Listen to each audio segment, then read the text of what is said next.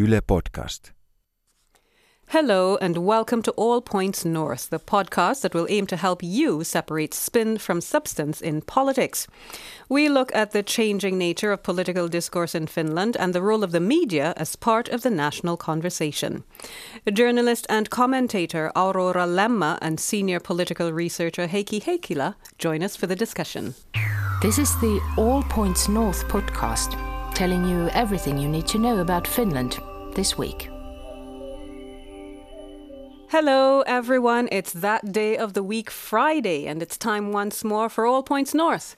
I'm Denise Wall of Yle News, and sitting across from me is none other than Mark B. Odom. Good to see you. Great to be here as always, Denise. Um, but it's not just us here. We also have two special guests today. Uh, I'd like to welcome Aurora Lemma. Thank you. She's a journalist and social commentator, and coming all the way from Tampere University, Heikki Heikkilä, a senior researcher who specializes in media and journalism. Thank you both for being here. Thank, you, Thank you for asking. Great. So, we're here to talk about political discourse in Finland. And one case that's been developing over the last week or so is that of the newly elected Social Democratic Party MP Hussein Al-Tai.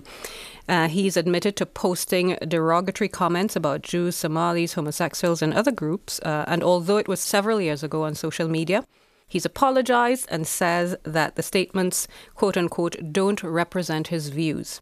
Now, what are voters and civil society in general to make of this kind of situation? Let's start with you, Heikki.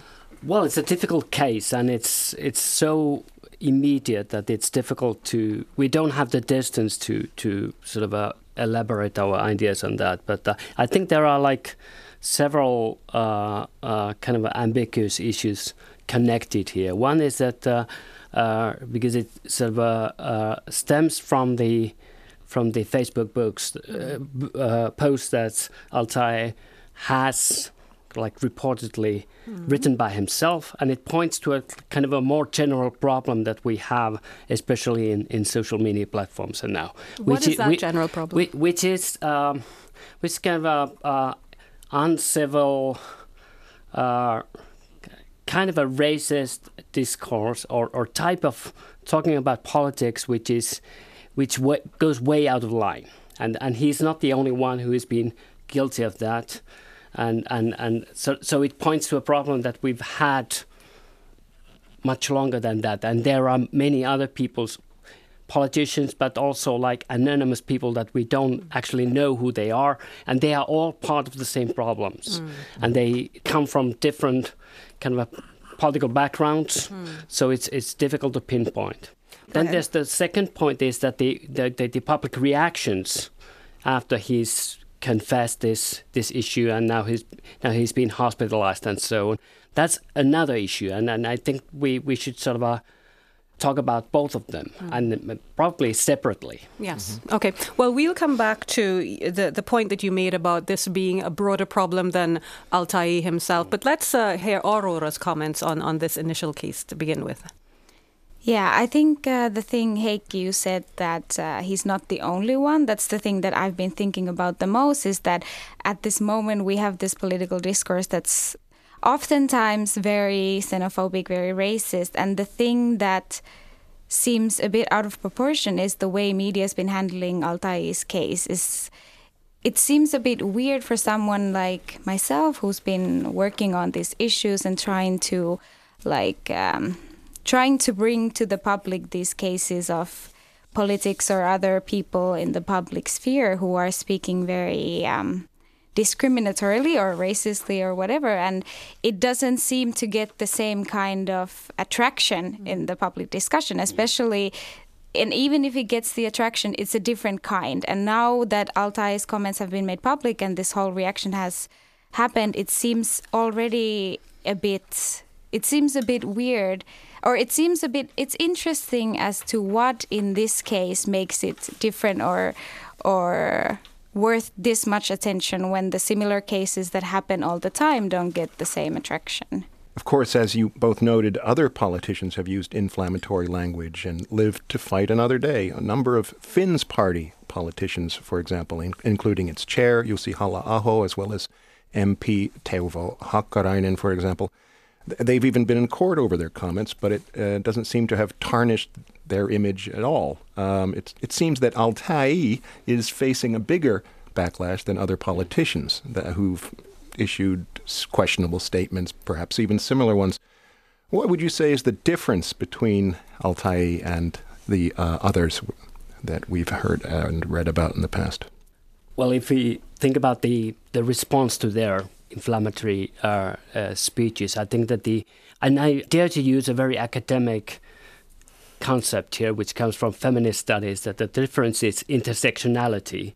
That uh, that Altai is in, in many times different from native Finnish. Uh-huh. Uh, so his background is different, and, and in every respect, he's considered kind of a less Finn or less authentic Finn.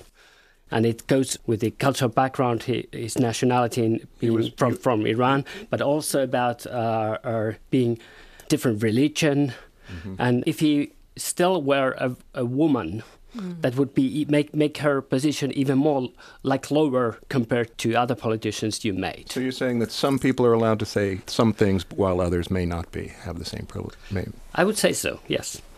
You want to expand on that, Aurora? Yeah, I definitely agree with Heikki on that. And I think another thing, well, of course, there's the fact that he comes from the Social Democratic Party, so it's not expected of him in a sort of way to speak in this way. Whereas I think the true Finns have, I think the media is already treating them in a different way, in a way that, you know, that's just how they speak. So it's already kind of expected of them. So, of course, for the media, it's a bigger case for someone from the left or the Social Democratic Party to say things like this because it's not expected. And I think another thing that might have to do with it is the theme that I feel like the media has been putting forward of these two um, opposing sides. So I think this plays into their into that rhetoric that there's two sides and there's bad guys on both sides and there's people who say bad things on both sides. And I think that's the thing have that I've been seeing in the social media or in the media in general is that people are saying like, okay, now you see there are everyone's doing this. It's not just the right wing parties. It's not just the true true Finns. There's racists everywhere and especially with what you said that because Hussein Altai is not um, well, he's not a white Finn. So, in a way, that also plays to that fact that, you know, not only white people are racist, mm. that everyone says bad things. So, I think that's also a mm. factor. And so, this both sides thing, it's, it's a way of sort of normalizing uh, yes. this kind of behavior that, you know, everyone does it. So, what's the big deal? Yeah. And I think it's also a way of, um, it kind of brings the right wing either politicians or activists or whoever, it brings them towards the center by making it seem like there is an opposite side. Even though, if you look at our parliament or if you look at our politics, there isn't really such an opposing side to what the right wing politicians are. There isn't a, a, leftist party in the parliament, at least, that's using very inflammatory rhetoric or very, um, how would you say, divisive language. divisive language. So this i think this like opposing sides is just a way to to make the the right wing parties or the right wing politicians seem less polarized mm, i guess. or polarizing. Yeah maybe. polarizing. Heikki you're nodding vigorously. Yeah, absolutely I, I, I think uh, aurora pretty much nailed it. I think that the that there's kind of a and it's very because this whole landscape is so vague or or that there's kind of a lack of clarity, and it's so easy to go on looking for extreme ends and try to f- situate yourself in the middle, like being in the common sense or being the only one who is not. Uh, who is not doing anything wrong mm. and, and, being kind of a detached and i think that's kind of an illusory position, as as Aurora said, that uh, there's there's it's not clear that there are actually two ends. There seems to be only one end, which comes from right wing populists, and there's no other end. All the others are more in the center. So mm. this position of common sense people or tolkun ihmiset, as, as even the president has sort of uh, maintained here, is very illusory, and I think it's not valid mm. position. We can maybe come back later on to talk a bit more about that, Tolku Ihminen. But I just want to ask uh, are there any dangers to civil society when politicians say whatever they feel like without uh, any apparent restraint or any kinds of filters? Well, I think it's a, it's definitely a problem when it becomes chronic or when it comes like as, as was said here, that everyone is doing it, or, or politicians or, or, or people from different walks of life are doing it. And I think then it's a danger. But as such, I don't think necessarily that it's a, it's a bad thing that if someone says something which other people don't like or, or don't tolerate, that there's a feedback and there's a response to that. Mm. So also in the in the case of altai I think that um, some of the reactions now seems a little bit hasty and a little bit strange that he's been sort of attacked so strongly and only him is is attacked so strongly. But sort of one thing is, is kind of a, there's kind of a wow effect here, not wow effect, but wow effect that that come on, we didn't expect that coming from person like him or from social democrats, and it's kind of an immediate reactions. And now we have to say, we have to sort of. A, make sure that this is not the, the only reaction that comes from it. So, so we need to move on, yeah. get, get deeper into this. Yeah, I think um, with what you said, Denise, I think there is, or I agree with Heikki, but I also think when politicians use this kind of rhetoric or extreme language, I feel like it does have concrete consequences also because what we've been talking about with uh, different activists or different people active in anti-racism work is that you can feel the difference in Finland in say the last 15 years of how racism has already been slowly normalized. And not only in the political sphere or in the media but you can see it in the streets. Like there's there's much more i i would say of course you can't really measure it but i would say there's there's a lot more open racism, open like um, discrimination, things that I think even 10 years ago were more rare. So, will Finland ever be able to put this particular genie back in the bottle, and, or has this kind of discourse come to stay? The genie is out, I'm afraid, but we can sort of uh, make the circumstances better. And one thing is that exactly what, what Aurora was saying, that pointing out that even though I can feel that I'm pretty safe, or the quality of political discourse in general or in the media is is it, it's not undermined a lot or or we can expect that newspapers will be published tomorrow and, and, and journalists are more or less free. But there are people who are suffering from this more immediately. And one of the groups, social groups that are actually uh, injured by this are, are like grassroots activists uh, or, or people with multicultural backgrounds or, or and I think that's one thing that we should really focus on. Hmm. Yeah. Now, what's the media's role in all of this? Um, how what do people who are working in the media what do they do to ensure that they can offer measured reporting on, on these kinds of issues so as not to further inflame an already inflammatory situation? I think the media has maybe even the biggest role in a way to play in these things. I was just thinking about um, the case, the Oulu case, last fall or in the beginning of this this year. And you're talking there about the cases uh, now where some convictions have been handed down and yes. some sentencing has been handed down of uh, child sexual abuse. Yes, mm. and I think that is actually a concrete case about what we were just talking about, how the effects of the political discourse manifest in people's everyday lives. Because after the media frenzy about these Oulu cases, there was actual violence in Oulu against people of color of course people who were not guilty of anything but who were just you know people of color or visual minorities so i think that's a good example of how it manifests but what uh, with what the media has has to do. I think the biggest role the media has is to provide measured content because I think uh, I'll, I'll get back to the Oulu case because I think that was from the media.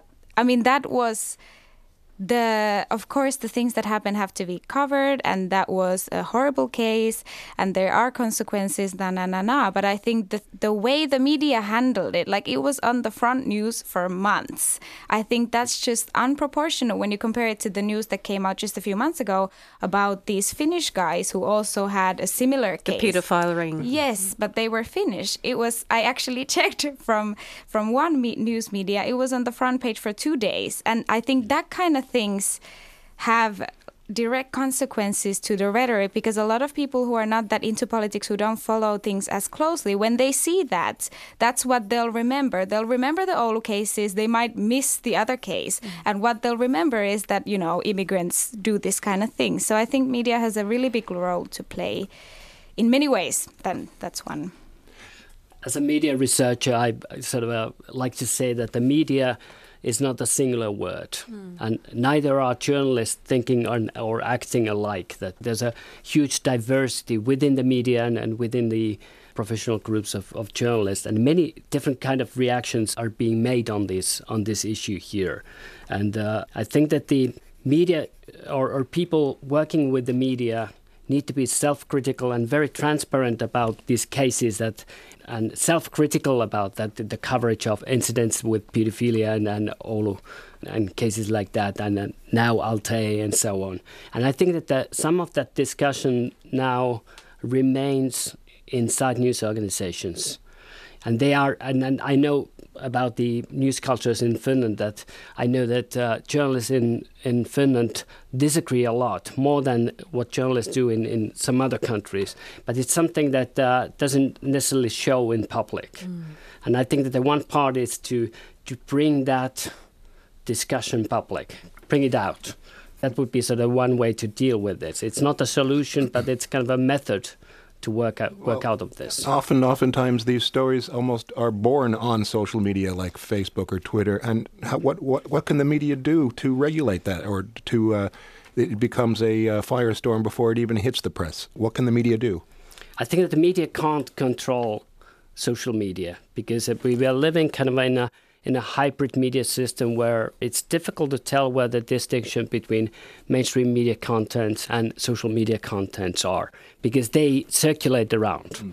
One aspect to it is that it's good because it sort of adds to it adds to voices in public debate. But it's also I think that the journalists and media organizations should be responsible of how they use social platforms as their sources. Mm-hmm and it's too easy to catch quotes from there or saying that the public is doing this or social media is uproaring about this mm-hmm. and that's that's so kind of a crass argument that uh, it shouldn't be said. It, it's it's not. Social media is also a, a, singular unit. It's it's it's comprised of many many discussions, many many people saying whatever things, and it, it should sort of uh, quoted or, or referred to very, very responsibly. Hmm. Any, you want to add something? Thoughts? Yeah, I think that's a really interesting question because it is true you can't uh, like you can't control social media, and of course, if these things are circulating there, you have to report it. But I think then there's also how you report it. Like in the case, if we go back to the Oulu case again, I think you know there was very little critical analysis about why is this such a big thing compared to other cases that have similar stories but are not immigrants. I think there was some discussion about it as well, but I think also I think I mean I, and I understand the media is kind of in between like you know if they report these very critical cases then they also get feedback from people saying why are you so leftist and blah blah blah blah and and you have to you have to seem neutral in a way so i understand that well, let's move away from that for a little bit and talk a bit more about political spin.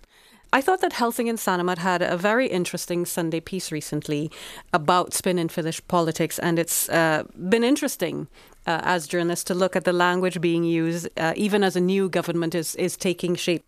So, for example, we've seen National Coalition Party Chair Petteri Orpo talk about uh, quote unquote responsible economic policy as a condition for joining a, a, coalition, for example. What is he really signaling there? Mm-hmm. Uh, can I start a little bit farther you away? You want to go I, a bit? Yeah, because I'm I, am i am that old. so I've, I've, been I've been involved in, in several international projects where there was a lot of talk about spin and spin doctors, and not more than ten years ago, I had to say that we don't have spin doctors in Finland. We don't have kind of companies who are training politicians, and now it's completely different. So we have spin doctors, we have kind of a very calculated uh, campaigns going on, and uh, and you can see these sort of characteristics that you found in, in the UK or in US or, or other European countries earlier than now. So we are in a in a time of spin, mm-hmm. and I think that the, this this particular case with conservatives and Petteri Orpo and that's part of the the sort of a common sense middle way idea that uh, have, politicians are uh, they like to present themselves as being above all these petty politicking mm-hmm. and and that's kind of a, that's only one rhetoric mm. and it's it's in in a way it's it's also like trying to get back to the times in in let's say in, in 1980s and even before that, when there was a thing called consensus in Finnish politics. Well, as President Niinistö yes. recently called for, and we need to get back to the old normal, he called yes, it. Yes, old normal. Yeah, that's what this one. I think that, that this is sort of part of the taking advantage of this notion of old normal. Mm. I, and it's a different thing whether it's effective or not, but that's sort of sort of the one way of spinning now in mm. politics. Yeah, so I would just um, use Heikki. You mentioned this uh, consensus, or was it you, yeah. Ninis? Yeah. So about these like old times when there was a consensus in Finland, and I just wanted to raise one point that I think is really funny that no one seems to think about when we talk about these good times when we had consensus that who were the people who had consensus. So you know the one of the reasons why i think we it's harder now for all of us to agree is because we have a lot more different voices and that's a good thing because a lot more people have a voice in politics.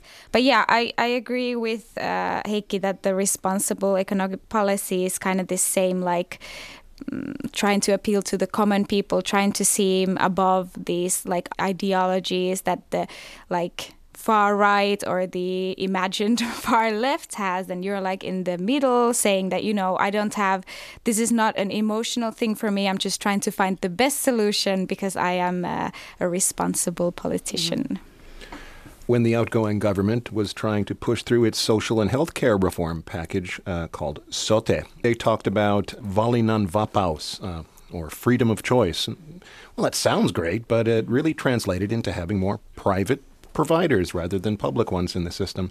And there are other examples like uh, Jussi halla He called it harmful immigration. Some people may accept with that without questioning what it really means.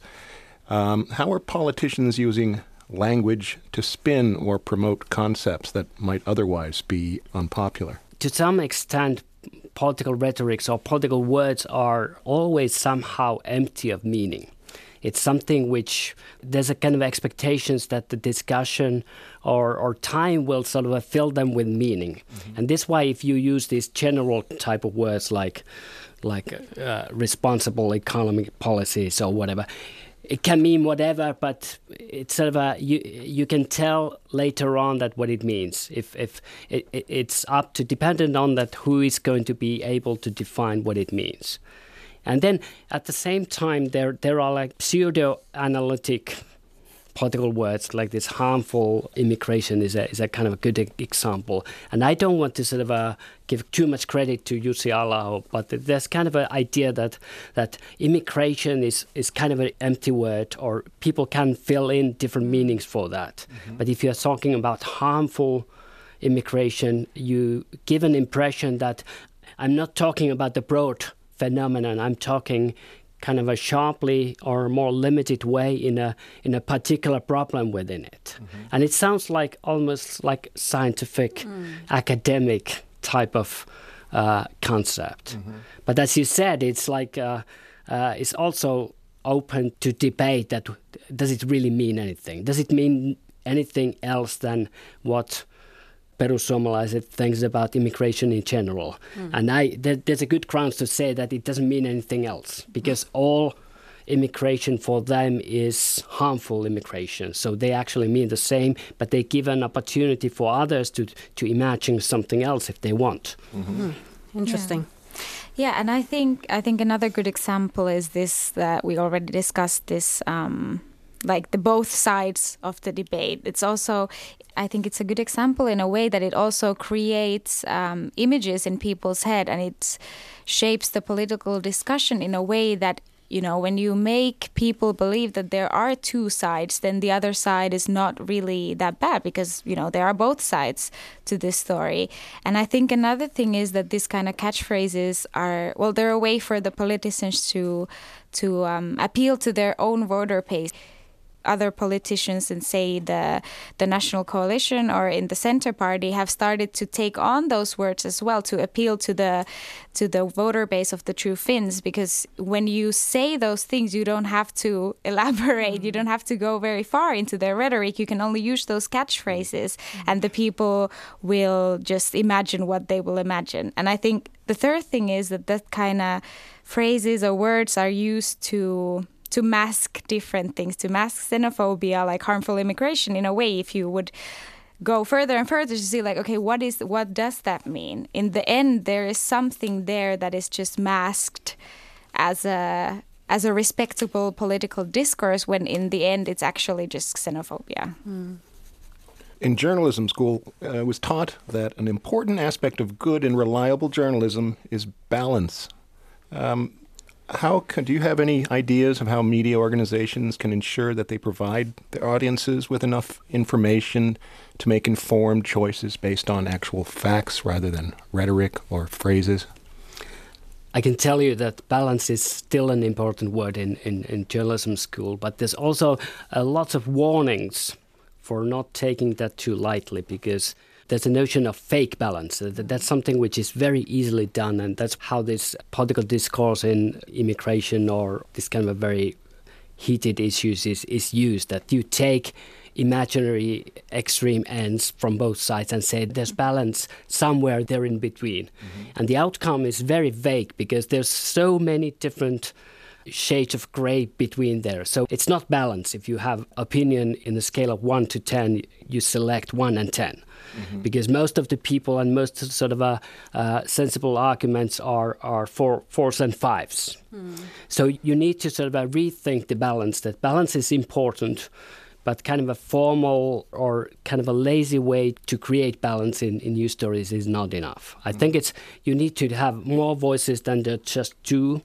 and then you have to go kind of a deeper and uh, like for instance to the meanings of the words that that are used in the debate. Mm-hmm. Do you think audiences have the energy for that, or, or do they want the, uh, the the quick answer, the hot button?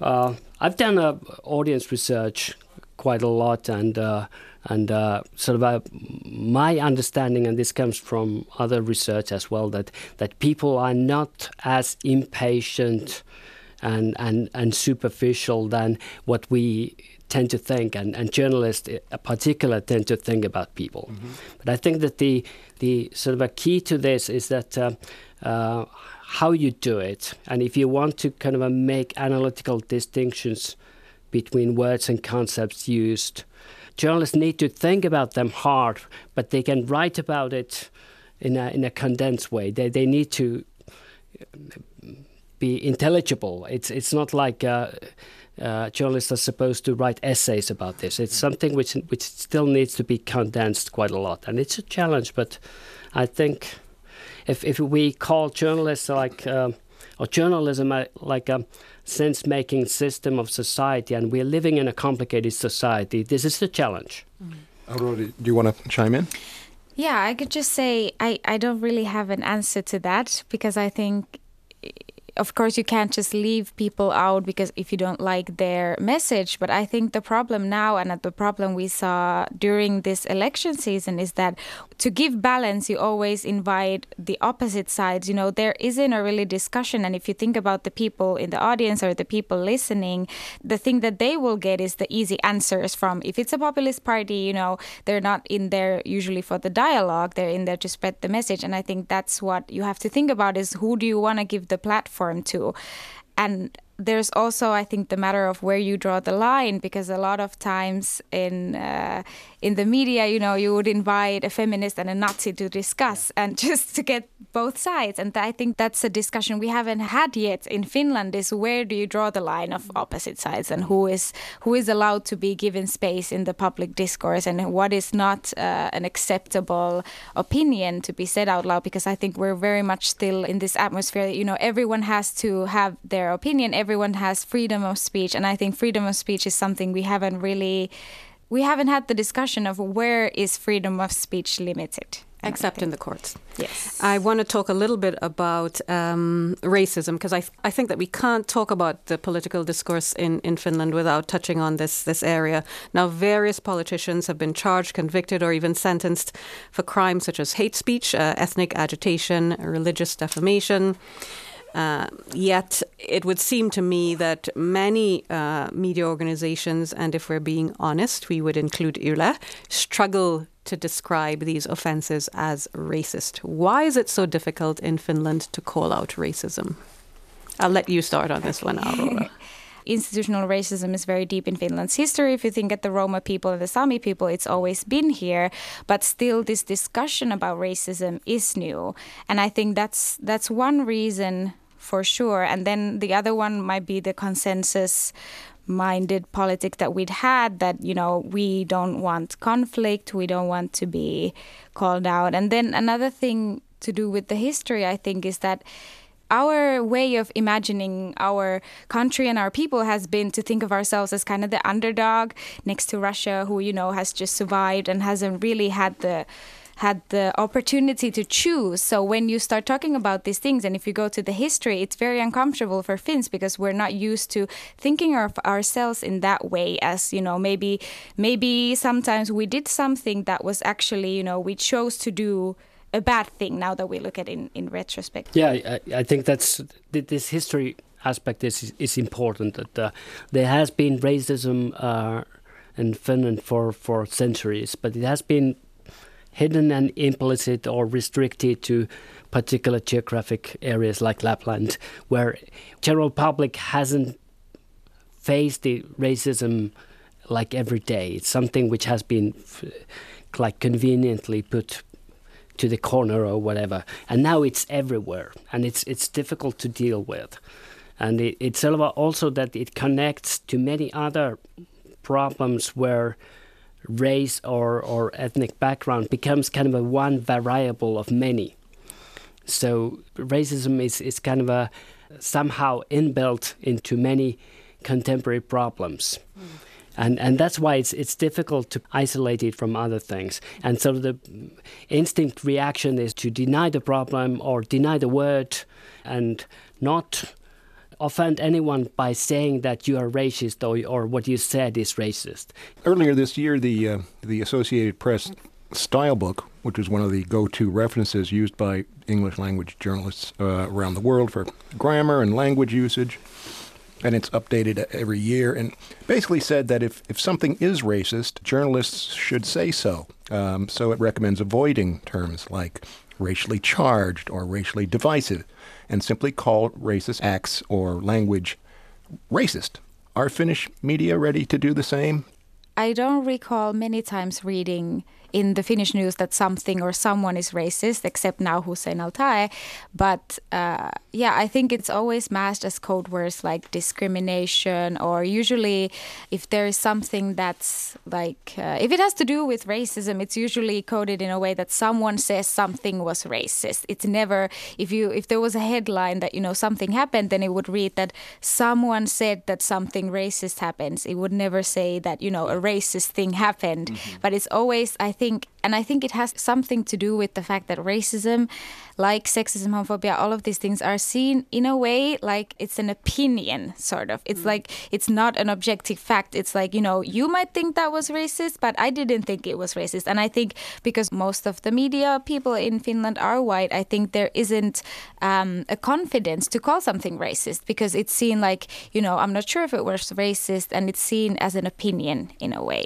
And I think it also has to do with not wanting to, you know, blame anyone. And I think that's the one of the biggest problems. Well, it, everywhere, but especially in Finland, with discussions about racism, is that no one wants to feel guilty, and that's why no one wants to call anyone racist because there's a lot of um, and actually, a side point in this election, I think it was interesting if you look at the True Finns, how they talk about environment or the climate change. That's uh, like their climate change discussion is very similar to their racism discussion. They make people feel like, you know, you're not guilty of anything. Don't worry. We are all good. The Finns have always been good. And it's the same rhetoric, I think, you know, to other people are making you feel guilty, but you don't have to feel guilty. You haven't done anything wrong.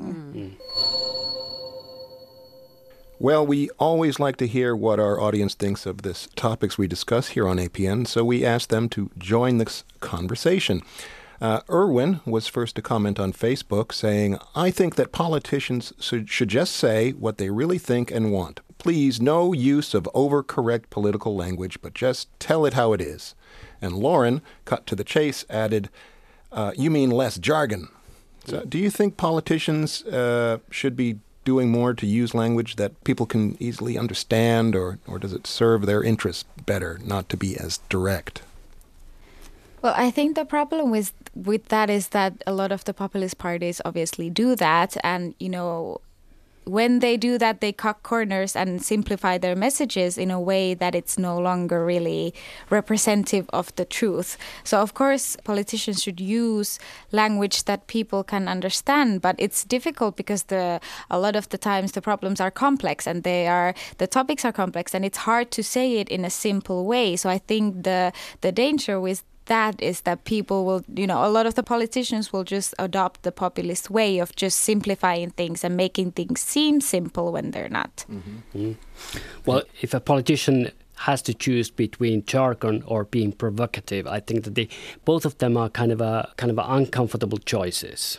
You can't say whatever you want or what, what, whatever may be useful for you in short term, but you you need to be understood as well. So I think that uh, there has to be some kind of a uh, in between area here where the quality of of political talk or political discourse can be can be somehow found. But I think that there's there's a kind of a basic lesson in communication is that the question that who decides of the meaning of the word you use? Is it you who are using the word, or are, are there people who are receiving or hearing you?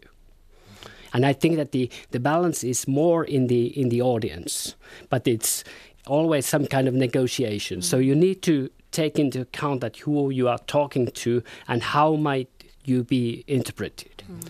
So in that sense, using like uh, you are a racist even though you are sincere about that and you have facts about that. But if you think that uh, that uh, that your audience will respond in a way which is not useful for your cause or your for your argument, it's it's it may be better to to communicate a little bit differently. Hmm. It's always all about the context, I guess.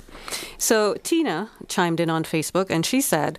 I think politicians should be free to express their views no matter how unpopular they might be, barring only two things. One, they're not allowed to tell lies, and two, they're not allowed to incite violence. But then Jiri, he pointed out that quote unquote lying is perfectly legal. Mm-hmm. How do you think politicians can balance these two ideas that are being proposed here? The first thing is that politicians should take responsibility of what they say. And if they say something which is not an outright lie, but maybe somehow unspe- unclear or vague, and if some fact checks you, you, mm. you need to respond to that. So I think that in sense it's not talking about like uh, even politicians are not in supposed to be in monologue. It's always something which. So they should be prepared back. to admit that they're yes. wrong. Yes, and they, they need to sort of uh, take responsibility mm. what they say, and and if they say that okay, I didn't know this, I knew, I thought I knew it, but I don't, and I can I can rephrase myself now. Mm. Do you see Do you see a lot of this happening? Fact check is good, and I, I, it's true. It's been happening more now, but I think I don't know what the impact will be because if you look at, for example, in the um, during this election in all the TV debates, how many people will read afterwards if they were true? You know, the biggest impact is on what they say then, especially if it's provocative, mm. and how what what will the the fact check have later as mm. an impact? I think. Getting back to our uh, Facebook fans. Uh, Susan, on the other hand, said that politicians should set an example. If you have one pushing hatred, fear, and racism, telling lies, and condoning violence, then that only makes Joe Public think that that behavior is acceptable. Has that been a problem in Finland? They're both nodding. the previous comment said that the two things you shouldn't do is incite violence and and lie and i think inciting violence is a very broad concept of you know if you speak in a racist way you might not be saying you know encouraging people to violence directly but it will incite violence in the end mm-hmm. and i think another thing is Uh, to that has to do with that is that politicians should be you know and this is maybe an ideologist stance but politicians shouldn't only talk to their own voters because if you only talk to them then you can speak. For example if you're a true Finn you can basically speak how racistly you want. So I think that's how that's another thing politicians should should be more careful about is that they don't only appeal there. But there's a one kind of a reality in all public communication now it, that it's so fast and it's so real time. It's almost impossible to control that uh, no lies or no uh, half truths are not spelled out in public. Mm. Sure, if it's get corrected later on, there's a huge possibility that people don't get all that information. But that's also like, like something that we can't really help. It's, mm. But that's the only way to go. That it's not this sort of immediate moment of communicating with someone is something that we can't intervene too much. Mm. We need to rely on that there's a process and we can we can try to get things straight uh, later on. Well, let's squeeze in uh, two final thoughts from our uh, our uh, audience on Facebook. Spencer thought that politicians should be allowed to freely express their views, but that they shouldn't be in government if they're racist or promote hate, similar to what uh, the previous commenters uh, had proposed. However, Greta said that the problem is that it's hard to clearly define racism nowadays, since even criticism of barbarian traditions, and she cites uh, female genital mutilation or child marriage as examples, she says they may be seen as racism. So criticizing those practices may be seen as racism. Um, there seems to be some kind of confusion. This is my question, not Greta's, or lack of clarity in Finland about what constitutes racism. And I think we touched on it a, a little bit, but uh, how close are we in Finland to arriving at some kind of consensus on what racism is, or even that it exists?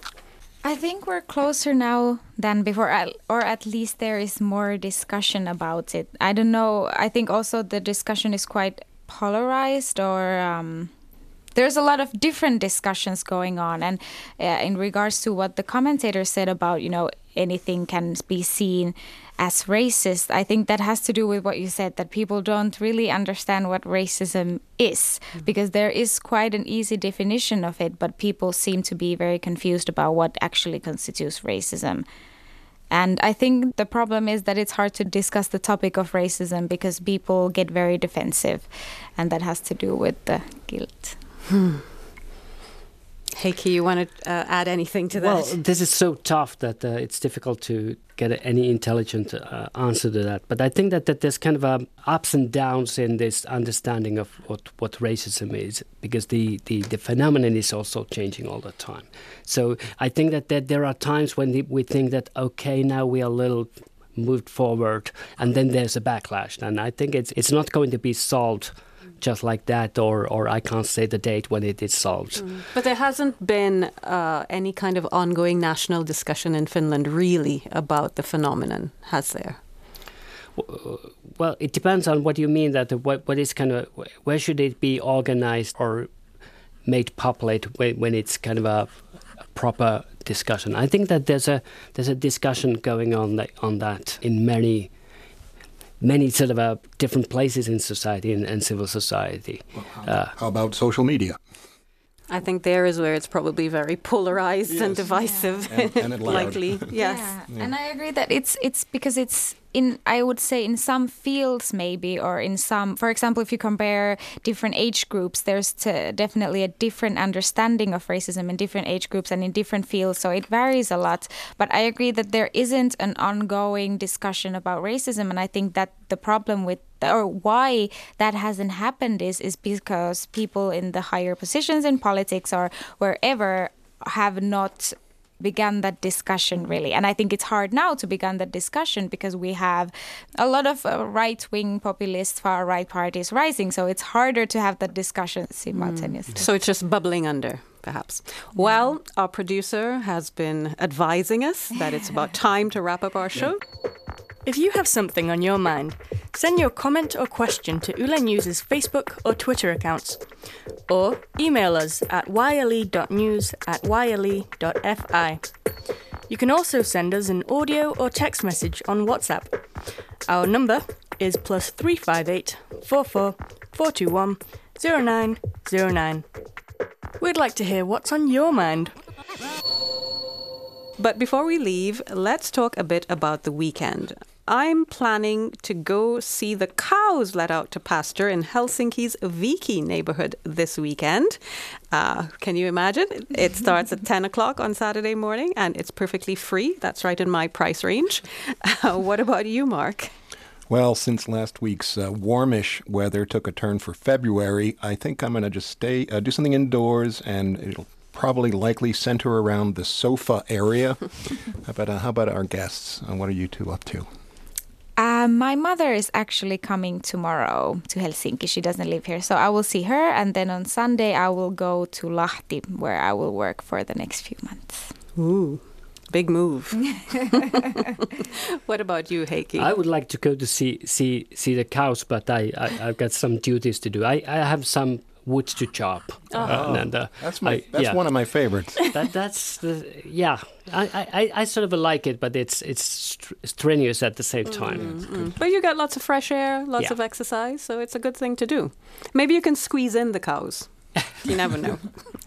anyway, that all sounds like a good point to sign off for the weekend. Uh, we'd like to thank Aurora Lemma and Heikki Heikkilä for joining us on All Points North. Good to have you both.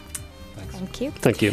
And we're always grateful to our audience for joining the conversation. And remember, you can stay in touch with us on Facebook, Twitter, and Instagram, as well as on our website. That's at yle.fi forward slash news.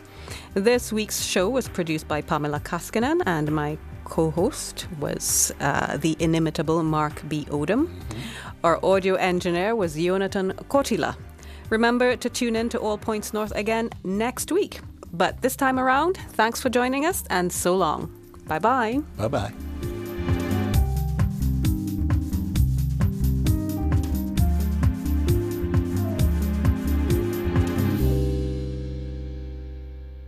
You've been listening to All Points North, a podcast produced by Yle News, a unit of the Finnish Broadcasting Company.